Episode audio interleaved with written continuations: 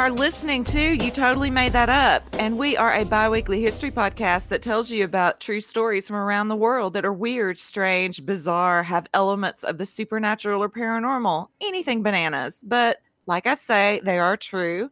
And what we mean by that is that we like facts. None of this the lore says or the legend goes stuff. We got to have names and dates and all that jazz. And I am Nash. And I am Tiff. We are your lovely hosts. And when we last left you, ooh, just off. Well, and, and when we last left you, okay, let me like bring that down a notch. okay. Because when I edit out the part where I'm laughing, I might leave this in. I don't give a shit anymore. We're on episode like fucking 19, and I'm just exhausted.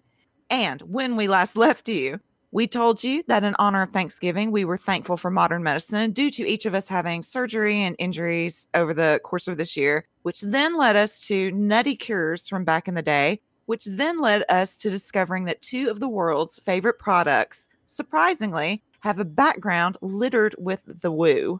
And, you know, I put that in the titles of these, and I don't know if I've ever said what I mean by that. So I will tell you now, because it just occurred to me. Some of you might not know what the hell woo means. I mean, I'm sure you have an idea clearly because of the context, but uh, woo is a term anybody can use, of course. But when I started really honing my critical thinking skills and putting on my skeptics hat, that's a term I heard and saw used a lot in skeptic circles. And I want to say that it comes from James Randi, who's like the Houdini magician, illusionist, mythbuster of our times. And all woo means is basically just stuff that is pseudoscience, but it kind of sounds like science. It hits, but it hits you as just, oh, that's too perfect. That's too good to be true. And so, part one of this, it falls into that because we talked about how cornflakes came from a dude who ran a business built on woo.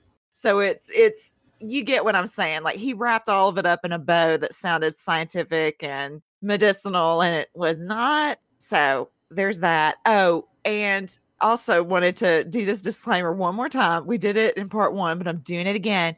We also discovered during our research that Drunk History has done segments on both of these, and we are not copying them. That was a total fluke. We're not copying them. So, yeah, but we're going to link you to both of the segments because they're fantastic and they're required watching. Like I say, we're thankful for modern medicine, products based in Woo. We were shocked to find out about both of these. And so I did part one, which was cornflakes. And in this part, Tiff's going to tell you about more woo that surrounded another beloved product. So I'm going to shut up and Tiff's going to take it away. And here we go. I'm hopping back in time just a little bit. I'm going back to the Civil War, which, of course, we touched on. We talked about the death toll. We talked about the emotional toll that it took on family members and survivors not only did they end up turning to seances and ghost photography and all of that fun stuff to try and cope, but they also turned to drugs and alcohol. Hard to imagine. Shocking. No one does that anymore. Coping mechanisms. Woo. So, of course, people have been drinking forever. Since alcohol was discovered, society has enjoyed it. And by 1830, the average American over 15 years old consumed nearly seven gallons of pure alcohol a year, which is three times as much as we drink today. Whoa. Yeah. And I mean, you got to consider that's pure alcohol. So that's like the breakdown of what's actually alcohol out of what you're drinking. But that's a significant amount.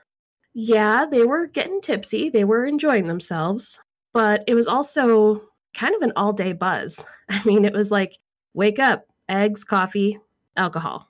Then you had a little bit more with your lunch, and then some with an afternoon snack. You had to have some with dinner, and then you've got your nightcap. So it was, you know, just alcohol all day for everybody. I mean, at least here's here's my perspective. Back the further back you go, you know the more dirty water is and so at least in this respect it, it's it's a beverage that has been boiled like hell in a still and at least it's purified to some degree i mean Sure. granted your liver's angry but and you're not terribly hydrated, but I that versus, you know, fecal infested river water or something, you know. So anyway, I digress. Options are limited, I guess. So, you know, we get to the Civil War, the war's going on, and you got to put some limits on how much people are drinking. I mean, they even rationed the soldiers. Now we've got all of these people that are suffering from these injuries, and liquor does not cut it at all. One soldier who suffered a really, really terrible wound in battle was Southerner John Stith Pemberton. And, you know, he was not just some nobody who signed up for the war, he was a businessman, he was a pharmacist, and he was a chemist. He was born in 1831. He grew up in Rome, which is in close proximity to both Chattanooga, Tennessee, and Birmingham, Alabama. So he wasn't, you know, just some, you know, country boy. He attended the Reform Medical College of Georgia in Macon, and by 19, he was actually licensed to practice botanical principles, which is plant based medicines used to detoxify the body. That was kind of his focus at that time. And it wasn't really popular or very well respected. But he chugged along. By age 22, he actually had his own wholesale retail business. That same time, he got married. And then by the next year, he had a kid and then he ended up getting his graduate degree in pharmacy before the end of that decade. He opened his business in 1860, called it the J.S. Pemberton and Company of Columbus, and claimed we are direct importers manufacturing all the pharmaceutical and chemical preparations used in the arts and sciences. And it was a unique operation at the time. They were actually high tech labs that he opened and he was operating out of. They were creating medicines, they had testing facilities. And he ends up operating this business for just over two years until he joined the Confederate Army in May of 1862. When he joined, he was ranked as first lieutenant, and then, actually, in a battle defending the city of Columbus that ended up successful, he was named lieutenant colonel. He remained a soldier until Easter Sunday in 1865 when he was injured by the saber of a Union soldier. And this was a deep slash to his chest. It was a really nasty wound and he's dragged off the battlefield into a medical tent. And basically, the doctors looked at him and they were like, Well, we can't really do anything for him, but at least we can help him not feel how awful that truly is. So they dosed him up with a whole bunch of morphine. He was absolutely expected to die from how extensive his wound was, and he was knocked out for several days. But apparently, it just wasn't his time, and he slowly, slowly recovered at this point, there are no therapies at the time that are looking to help you, you know, rehab your body and really rebuild. It was more about finding ways to live with the pain. And this ended up developing morphine addiction in pretty much everybody.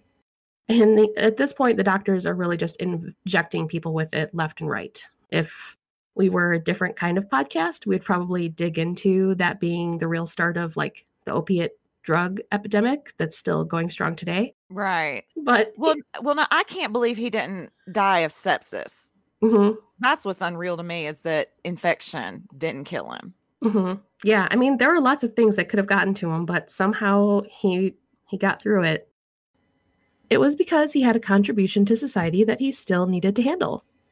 So foreshadowing, foreshadowing. But I will encourage you if you are curious and kind of want to look into it. Um, some of my sources they'll be in show notes, so you can kind of look into how far back the the battle against drug addiction really goes and when it kind of kicked off in the United States. Now Pemberton, back to Pemberton. He's not just an enthusiastic morphine user. He was actually his own supplier. Because he was a pharmacist, he was able to get a steady supply and he opened a location in Atlanta specifically for that purpose. And then, of course, luckily, or maybe not so luckily, kind of depending on how you're looking at it, he lived in what's really considered the golden age of patent medicine. And in part one, Nash briefly touched on it. And um, I, I want to go and take a second and kind of expand a little bit on what patent medicine is patent medicines have been around since the 1700s, and at that point, they were more of medical elixirs. Later, when pharmacology became more popular, it became the start of like over the counter medications. Now, a lot of them were nonsense. There's actually a list on Wikipedia that notes some of their uses, and I'm uh, just going to go ahead and quote right, right here because there's so much. Patent medicines were supposedly able to cure just about everything. Nostrums were openly sold that claimed to cure or prevent venereal diseases, tuberculosis, and cancer. There was one specific item that claimed to cure cholera, neuralgia, epilepsy, scarlet fever, necrosis, mercurial eruptions, paralysis, hip diseases, chronic abscesses, and female complaints. So I love I love how generic that is. You know, just the lady bits. Because, you know, ladies are crazy. So they've got lots of problems. So, yeah, these are cure alls. These are things that people are selling that they're going to make you feel better no matter what's going on. And not all of them were bullshit. There are a lot of these medicines that have actually survived. A number of brands and consumer products that date from that era are still on the market. You can still buy them today. And thankfully, a lot of the ingredients have changed from how they were formulated originally.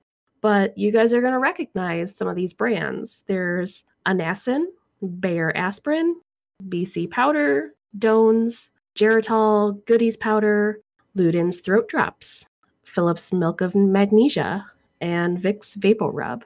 There's actually, uh, you know, a longer list. Those are just some of the more popular names that I definitely recognized.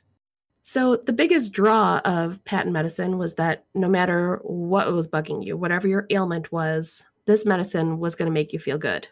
You know, they're being told that they're ingesting these exotic and these native ingredients that people are getting from Native Americans that are sharing their secrets, and they're getting these ingredients from around the world. And these ingredients are often including, and certainly not limited to, opium, THC, ethanol and grain alcohols, laxatives, and then, of course, the one that Pemberton and that we are going to focus on cocaine. So, a brief little thing about cocaine here it comes from the coca plant in South America. Natives would chew on the leaves and they would get bursts of energy and awareness. In 1859, an Italian. I'm sorry. and awareness. Yeah. so they were alert. Uh, I don't know how else to put it. I've never done cocaine, so I can't say how they were feeling. I just invented calculus. Woo! I can count all the stars in the sky. they were they were busy, you know, it, it helped them. Anyways, 1859, an Italian scientist named Paolo Mantegazza published a paper on the potential benefits of the South American plant called coca. In 1860, a German chemist named Albert Niemann was fucking around with the leaves and discovered that the white powdery substance that he got from them would make his tongue go numb. And around that same time, a French chemist named something you want to add? No, I'm just I counted every ceiling tile, but my tongue is numb. Hey, you gotta you gotta try it out. What was it that you were saying that the uh, archaeologist would lick something to find out if it's bone or rock? yeah, same site, same methods. I could run real fast. My tongue don't work, but I could run real fast. Mm-hmm. So coca is getting around. And it's the same time when a French chemist named Angelo Mariani is messing around with a combination of wine and coca leaves, which becomes the first mass marketed cocaine product. And it's called Vin Mariani. It's a combination of Bordeaux and coca leaves. It was estimated to contain about 7.2 milligrams of cocaine per ounce, and it was marketed that it would quote restore health and vitality and i am sure it, it felt that way. Oh boy. I mean this was this was heavily heavily marketed. It was claimed to be an appetite stimulant a digestive aid an energy booster. I'm actually going to read from an ad here because it's amazing the things that it listed that it was going to heal. Nervous troubles, dyspepsia, malaria, anemia, loss of sleep, which I'm not sure about that one. What? What? Maybe the alcohol, whatever. Okay. Consumption, overwork, la grippe, which was the flu, nervous prostration, general debility, tardy convalescence, loss of blood, impotency, melancholia, seasickness, throat and lung troubles, all wasting disease, and all fevers, etc., etc. I need to add that it was also safe for kids. So hooray! Everybody enjoyed oh. cocaine wine. Oh no. Yeah. The, the only thing was that you just had to have what you were giving. Oh, of course. Of course. You know. Because they're just small adults. That's bad. That's bad. so, you know, a lot of this, a lot of the information that I'm listing off about the Vin Mariani comes from a nice, succinct article from Atlas Obscura. So I, I hope you guys check that out in the show notes too. But this company, uh, Mariani, they went really hard on the advertising. They were commissioning art for the ads. They used well known names. So, I mean, they were having these people, celebrities of the time, and they were enjoying the wine and they were not shy about it. So, they had Ulysses S. Grant, Thomas Edison, Queen Victoria, Jules Verne, and my personal favorite, Pope Leo 13th. He ended up awarding Vin Mariani with a Vatican gold medal and, quote, the pontiff hailed the effects of fortifying himself with the tonic wine when prayer was insufficient. I am, I'm, and I'm picturing just a totally shit faced Ulysses S. Grant out there leading the charge. can we give can we give some of this to the horses? Let's make the horses run faster, faster. mm-hmm. Yeah you know, you just had to toss back a glass and, you know, you'd feel that Holy Spirit, you'd feel whatever you needed. It was going to boost you. You were going to get going. Oh, I imagine you would see Jesus. like, you'd be so fucking high. yes, Lord. Mm-hmm. Yeah, I mean, what did I say earlier? That um, there was 7.2 milligrams of cocaine per ounce. And there was actually a, a little line in one of the sources that said typically when you are like snorting a line that's like 24 milligrams so you have you have a full glass and you've got the alcohol and you've got the cocaine going for you which was the reason that it worked so well when you combine cocaine and alcohol together a third chemical compound called cocaethylene is actually formed and the intoxicants metabolize in the liver and it cre- creates an intense psychoactive that's more euphoric, powerful, and toxic than cocaine or alcohol alone. So that's what I was thinking is that to some degree, the depressant and the stimulant would get not canceled out, but I was wondering if the stimulant element would come out more because of the, like you're saying, that ratio. Mm-hmm it's lower in the ratio of the depressant, just enough to where you f- probably felt the buzz, but not the the total gorking of of the alcohol. Mm-hmm. So yeah, so I mean, people loved it. People loved this wine, and yeah, if that's the way it's making everybody feel, yeah, I'm sure they loved it. So let's hop back to Pemberton. He's been recovering from his wound. He's been self medicating with morphine since the end of the war. And at this point, it's really starting to mess with him. He's having some serious health issues as a result of his morphine addiction. So I did go and look up what some of the side effects of morphine addiction would be. Short term effects include severe respiratory issues, depression, coma, hallucinations, decreased sexual drive and performance, nervousness, mood changes, you know, sleepiness. And then long term side effects include depression, suppressed immune system, restlessness, severe constipation, collapsed veins, and confusion. So he's trying to find some alternatives because it's really messing him up. And he tries the Vin Mariani and he's like, this is some pretty good shit. And then he thinks a little bit further and he's like, hey, I could do this because he's a chemist and he's a pharmacist. So he knows all of this shit. So now it's 1885 and he creates Pemberton's French wine coca. And he's kind of riding on the coattails and the success of the Vin Mariani, but his is different because he combined it with other extracts. So he added the cola nut, which added caffeine. And he also added a leaf from the Central American Damiana shrub. And this apparently contained aphrodisiac properties.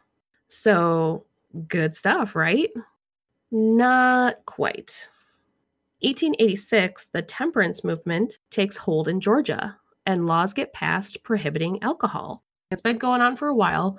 It really kicked up in the 1830s because, as I mentioned earlier, people were drinking all the livelong day, and it obviously was having effects on the family.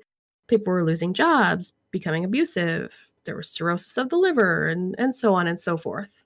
So Georgia goes dry, and Pemberton has to tinker with his formula. So let's stop for a second and talk about what exactly temperance means. The basic definition of the word is moderation of voluntary self restraint and has, quote, been described as a virtue by religious thinkers and philosophers.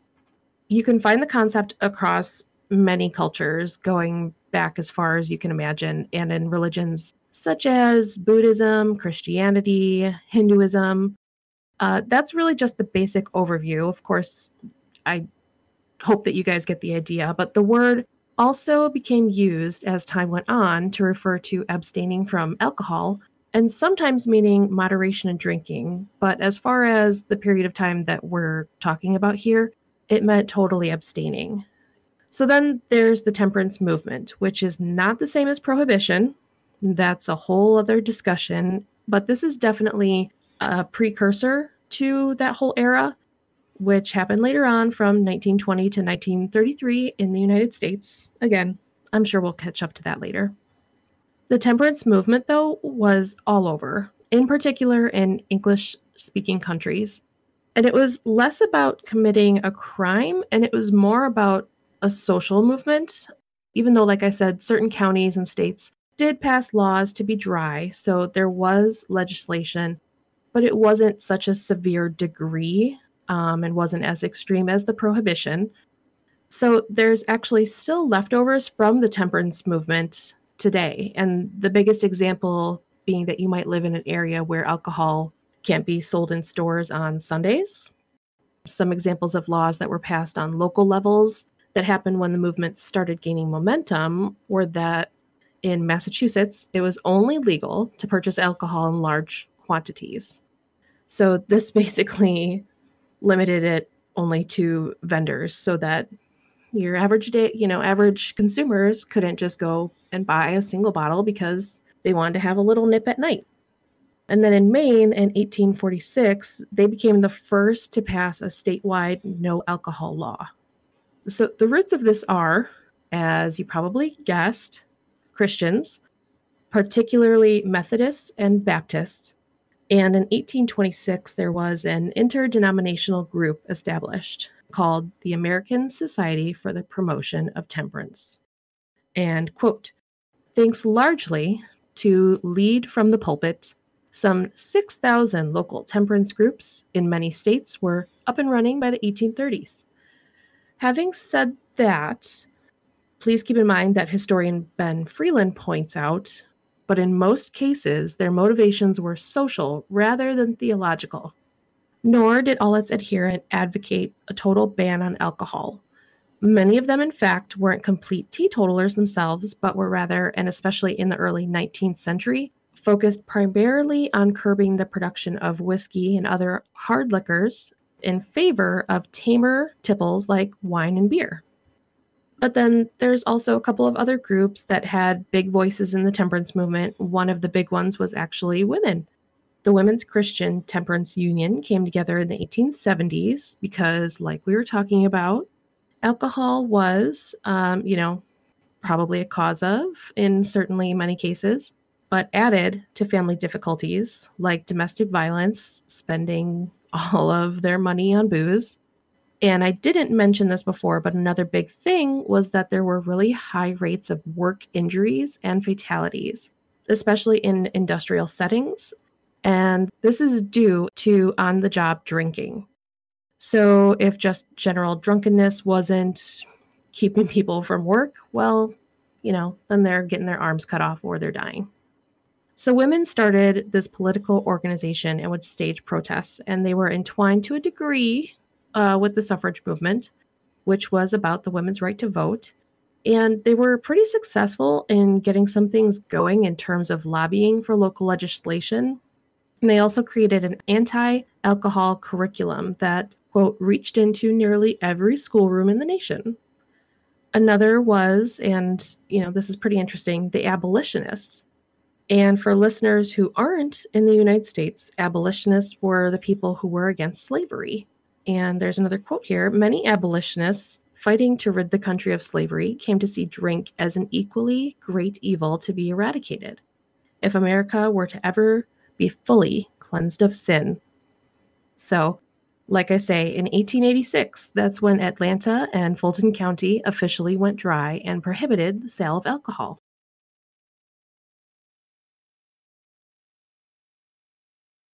You know what's not prohibited at that time? Cocaine? Cocaine. Yeah. Yeah. How about that? So he messes with his formula. He takes out the alcohol, he adds some sugar syrup, some citric acid, and he sells it as a syrup that can be mixed with water at the pharmacy. And it's marketed as Coca Cola, the temperance drink. Nice. Nice. Yeah, because back then, and don't let me step on anything you're about to say, but back then, like the soda jerk, uh, not soda jerk, that's what the guy who served it is called, but the soda fountains kind of had like shelves on one side where it was pharmacy stuff. So all these patent medicines and stuff like that. But then you could step to the counter and they'd mix up sodas and malts and stuff like that, right? Yeah. Yep. That was where, you know, the soda fountain was. They had their counter and they were giving you, you know, some carbonated water, tonic waters, because of course that's all part of the patent medicines at the time, where people are claiming that you have to, you know, drink this. There, there was radon water that people were drinking. What were some of the other crazy things? You know, and it was all being mixed up by these pharmacists at these counters. So he runs the initial part of his business right out of his home. His family worked in the delivery and the bookkeeping, and there was a set price of five cents per serving. And at the same time, we get that name and the logo, which actually came from one of his business partners, Frank M. Robinson. Now, he ended up talking to Pemberton and saying that the two C's would look well in advertising. So he suggested the name, and he actually penned out the script for Coca Cola as we know it. I want to read for you guys an actual ad from 1886 that ran for Coca Cola. Coca Cola, syrup, and extract for soda water and other carbonated beverages. This intellectual beverage and temperance drink contains the valuable tonic and nerve stimulant properties of the coca plant and cola nuts, and not only makes a delicious, exhilarating, refreshing, and invigorating beverage dispensed from the soda water fountain or in other carbonated beverages, but a valuable brain tonic and a cure for all nervous affections sick, headache, neuralgia, hysteria, melancholy. The peculiar flavor of Coca Cola delights every palate. It is dispensed from the soda fountain in the same manner as any of the fruit syrups. And then it's signed J.S. Pemberton, chemist, sole proprietor, Atlanta, Georgia. Now, initially, the drink is used by and popular with middle to upper class white Americans. And this is because those were the people who could afford it. They were already self medicating and licking their wounds from losing the war, and also because it was sold at segregated pharmacy counters. And it was pretty popular. There was, of course, the temperance movement, but it also had the sweetness in the drink since he added that sugar syrup, so it appealed to everyone, adults and kids, because again, you guys, they're giving this shit to kids. And they they really did a good job with the advertising. But what really kept the business going at the very beginning was how Pemberton ran things. And this was from, you know, the creation to the distribution of the syrup. He didn't actually invest in any facilities or in distribution. Instead, he made the syrup at his own plant and then he shipped it out to contractors and to other affiliates who would mix it and sell it how they liked. So he created the syrup. He would essentially send it off to the pharmacies and be like, here's this, sell it for five cents a serving. That's part of the contract. Can't sell it for anything higher than that. But you know, you can mix it with the carbonated water, with whatever. Just add it to shit. People will like it. You'd think that with all this going on, that he's pretty successful. You know, I mean, he's got that education behind him. He's got his other businesses. He's a, a war veteran. But no, he's not set for life. Things are actually not going very well. The first year of the business, things were kind of rocky. They did not make a profit at all. Things eventually picked up because of aggressive advertising. Uh, you know, he really took a page out of the Vin Mariani, where they had commissioned, you know, art and they had people speaking on behalf of the company.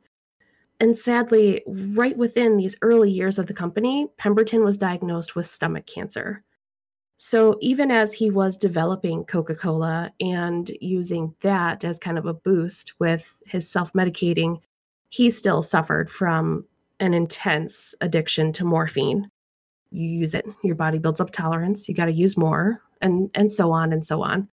So his increasing addiction to morphine, thereby needing more and more and more and spending money on it, you know, mixed with setting up the Pemberton Coca Cola Company, left him in poverty.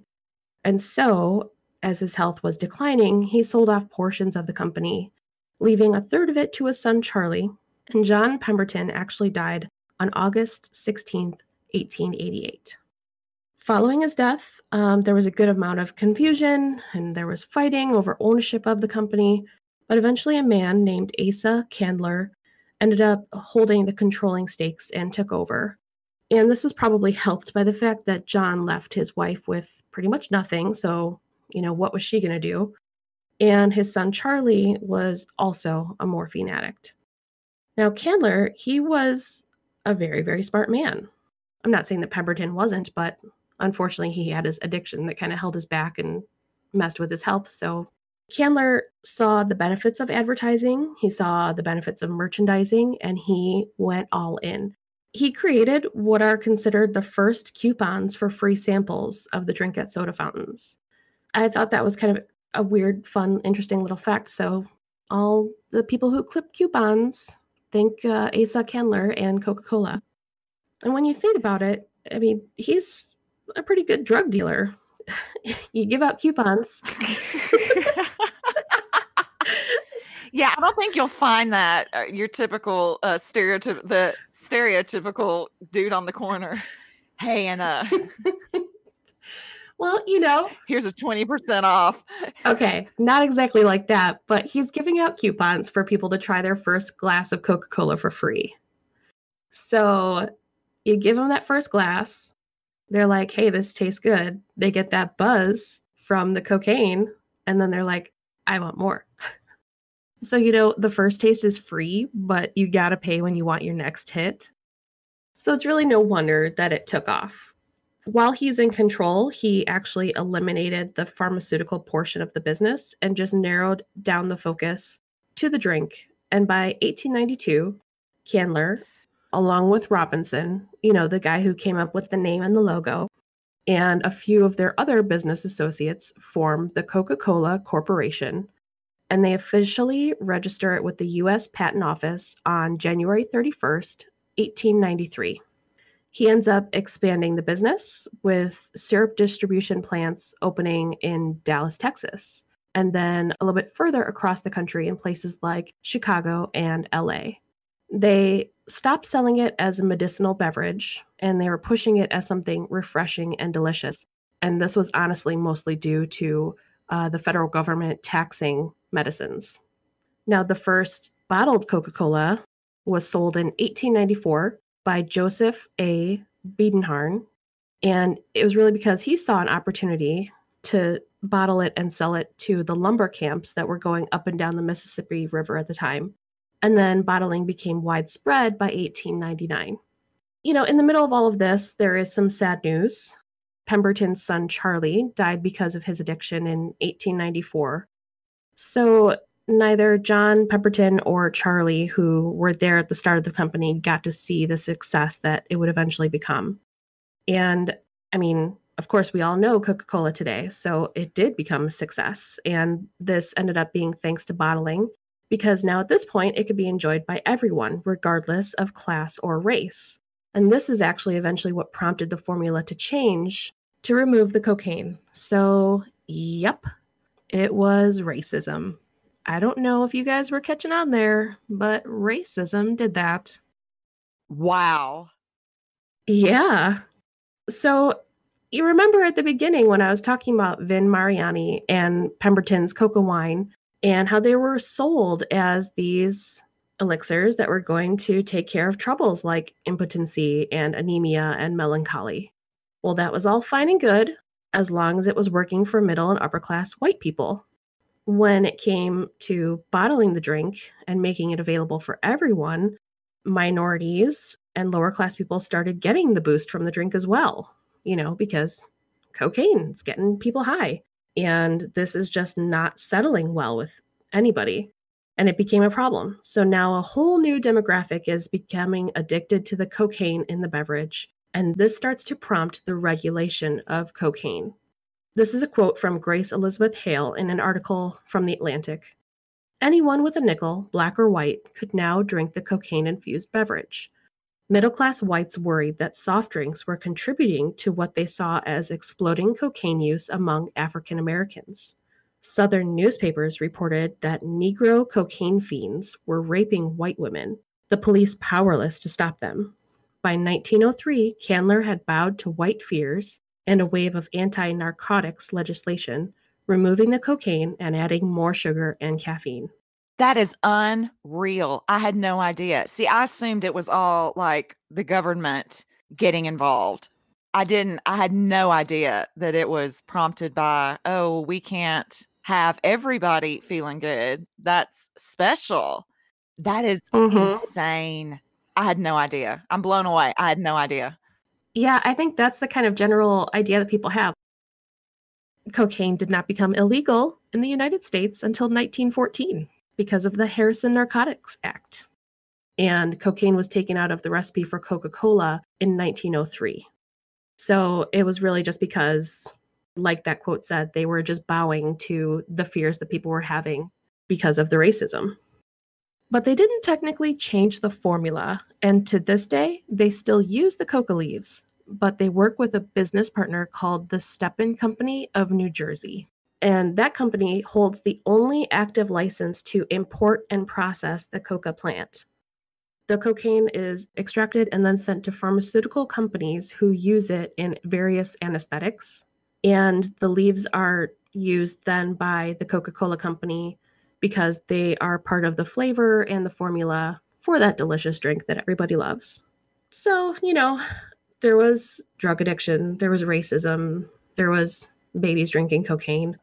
Let's finish this off with a few other more positive changes that we can appreciate through Coca Cola. Outdoor advertising. So, Candler, as I said, was aggressive and he pretty much was like, let's put our name, let's put this shit everywhere. Is there a blank wall? Somebody go paint a logo. Is there a truck? Put a logo on the side. You've got an awning? We're putting a logo there. You want to write Coca Cola across your forehead? He probably was down for that. He was all about having the name anywhere and everywhere that people would see it and recognize it and ask for it. Coca Cola helped to popularize the image of Santa. But no, I know somebody's about to jump in on this. They did not invent the modern image of Santa Claus. So feel free to share this factoid with your family or whatever other person decides to bring this up, because it's going to happen. Santa had been changed from a religious figure to a more secular figure by the 1850s. And there were images of, you know, a figure that was considered Father Christmas, or kind of a, a jolly fat man in uh, a suit that was usually red, green, or brown.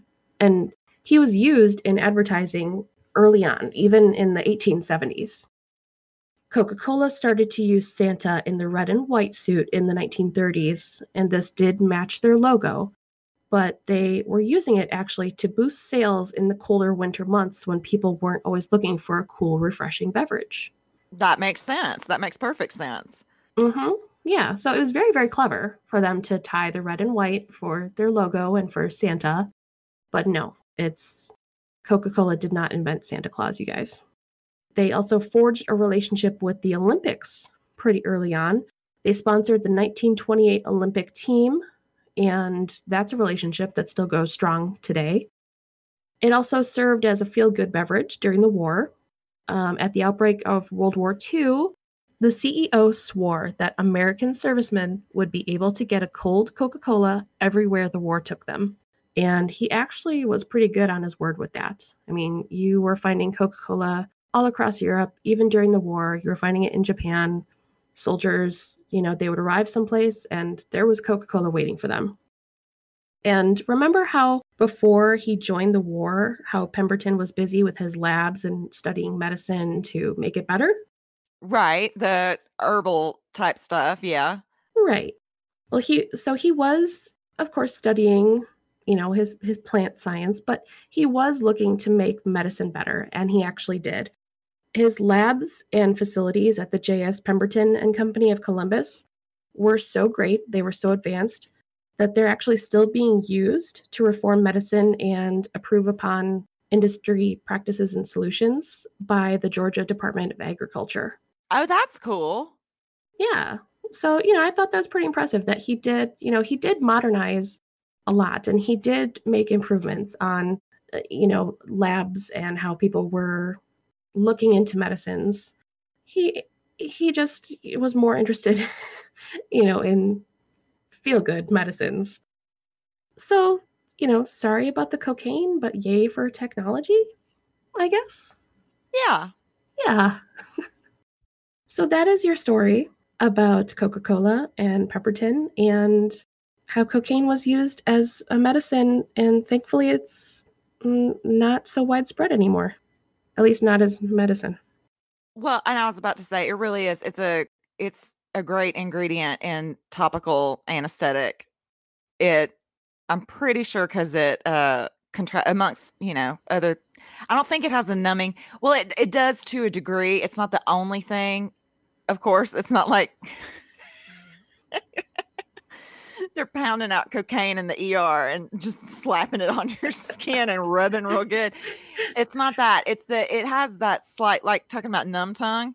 Mm-hmm. That you know it has a slight numbing because you know your tongue is so absorbent and the moisture and all. But so there's that slight numbing element to it, but it constricts capillaries as well. Mm-hmm. Yeah. One thing that I did read is that it's used for um, treatments when they are working on somebody's eyes because it can it works so well to like numb the area and make it easy to work in. It's and it's very easily absorbed. Mm-hmm. I mean, clearly that's why people snort it and put it on their gums and stuff like that. It's very easily absorbed. Yeah. But yeah, so I was I was really surprised by everything. and I'm so glad that we've come such a long way. And that the temperance movement it's always interesting to me how movements of that ilk prompt people to be more creative. Mm-hmm. which goes across both of our stories. Like everybody's searching for the magic bullet and anytime a restriction is put it kind of sparks innovation in a way. Oh yeah you know i was thinking too like as you told your story and the stuff from my story. I would have loved to have heard Kellogg and Pemberton together in a room. like, you know, with with Kellogg being like, let's just eat cauliflower and have enemas and just eat the blandest, horrible food all day long, no sugar, no alcohol, no nothing. And then there's Pemberton who's like, put some cocaine in it, put some alcohol in it, let's add sugar, caffeine, toss it in, drink it. yeah, I mean, he. I'm picturing him and Will Keith like looking at each other and then looking back at Dr. Kellogg and then looking at each other and like, you uh, you want to blow this pop stand? I would love to try some of your cornflakes, sir. Well, I would love to take a swig of that cola, sir. Yeah. Yeah. Oh man. That was good times. And I yeah, it's cool how it starts at medicine and now we both enjoy them as snacks and beverages and mixers. All right, so you got a touch of Christmas there with the Santa busting myth cuz yeah, that is I'd heard that urban legend too that that Coke's, you know, marketing department or whoever were the ones that made Santa as we in America at least know him today.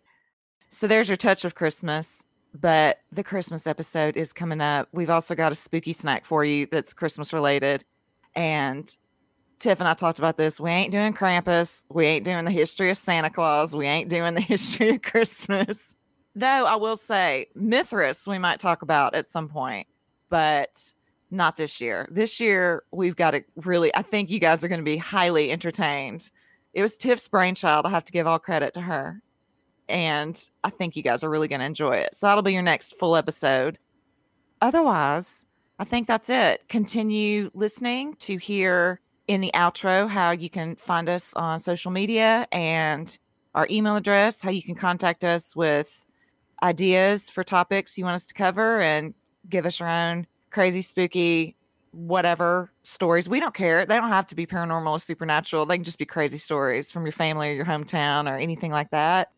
And that is all we got for now. You got anything else to add? Um, no, just a reminder go check out the show notes so you can see all the little extras that are in there for the Kellogg's or for the Coca Cola story and history.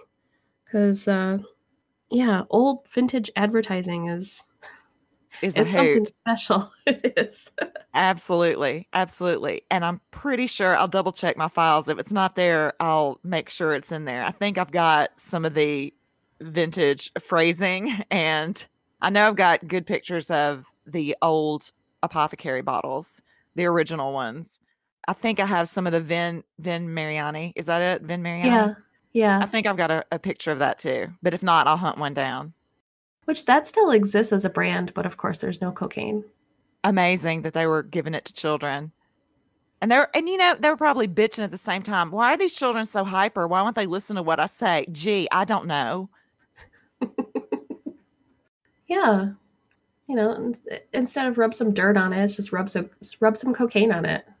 Just have a swig of wine. Is the baby teething? Have a swig of wine. Give him a hit in that. Give him a hit in the bottle. You know. Are you having women troubles? Are you a woman? Have some Are you just a woman? Just Is that where the here. wine mom thing came from? Probably. That was the start of the wine mom movement. There you go. There's a movement for you. So that's it. That's it. Yep. Thanks for joining us. And we will see you. Well, we won't see you at all. We don't see you ever. you will hear us on the next episode. I went all delicious dish there. You did. Mm. I'm making a note right now. I will also add that to show notes as a bonus because it's Christmas time, coming up on Christmas time when you'll hear this. You The gotta sweaty balls. the sweaty balls. Gotta have the sweaty balls. And a, and a lot of people right now are going, What the hell? Well, you're going to have to go to show notes now, aren't you? Good times. Good times. Good times. Mm, good times. Mm. That's it. That's how we're ending it because we have no sign off anymore. Yeah, send in suggestions for sign offs. But for now, good times.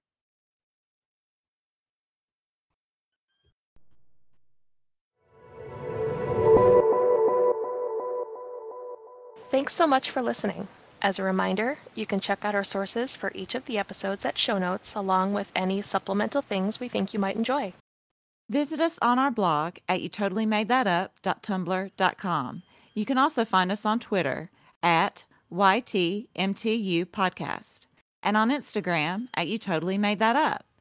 Feel free to contact us on those platforms, and you can also email us. That address is you at gmail.com.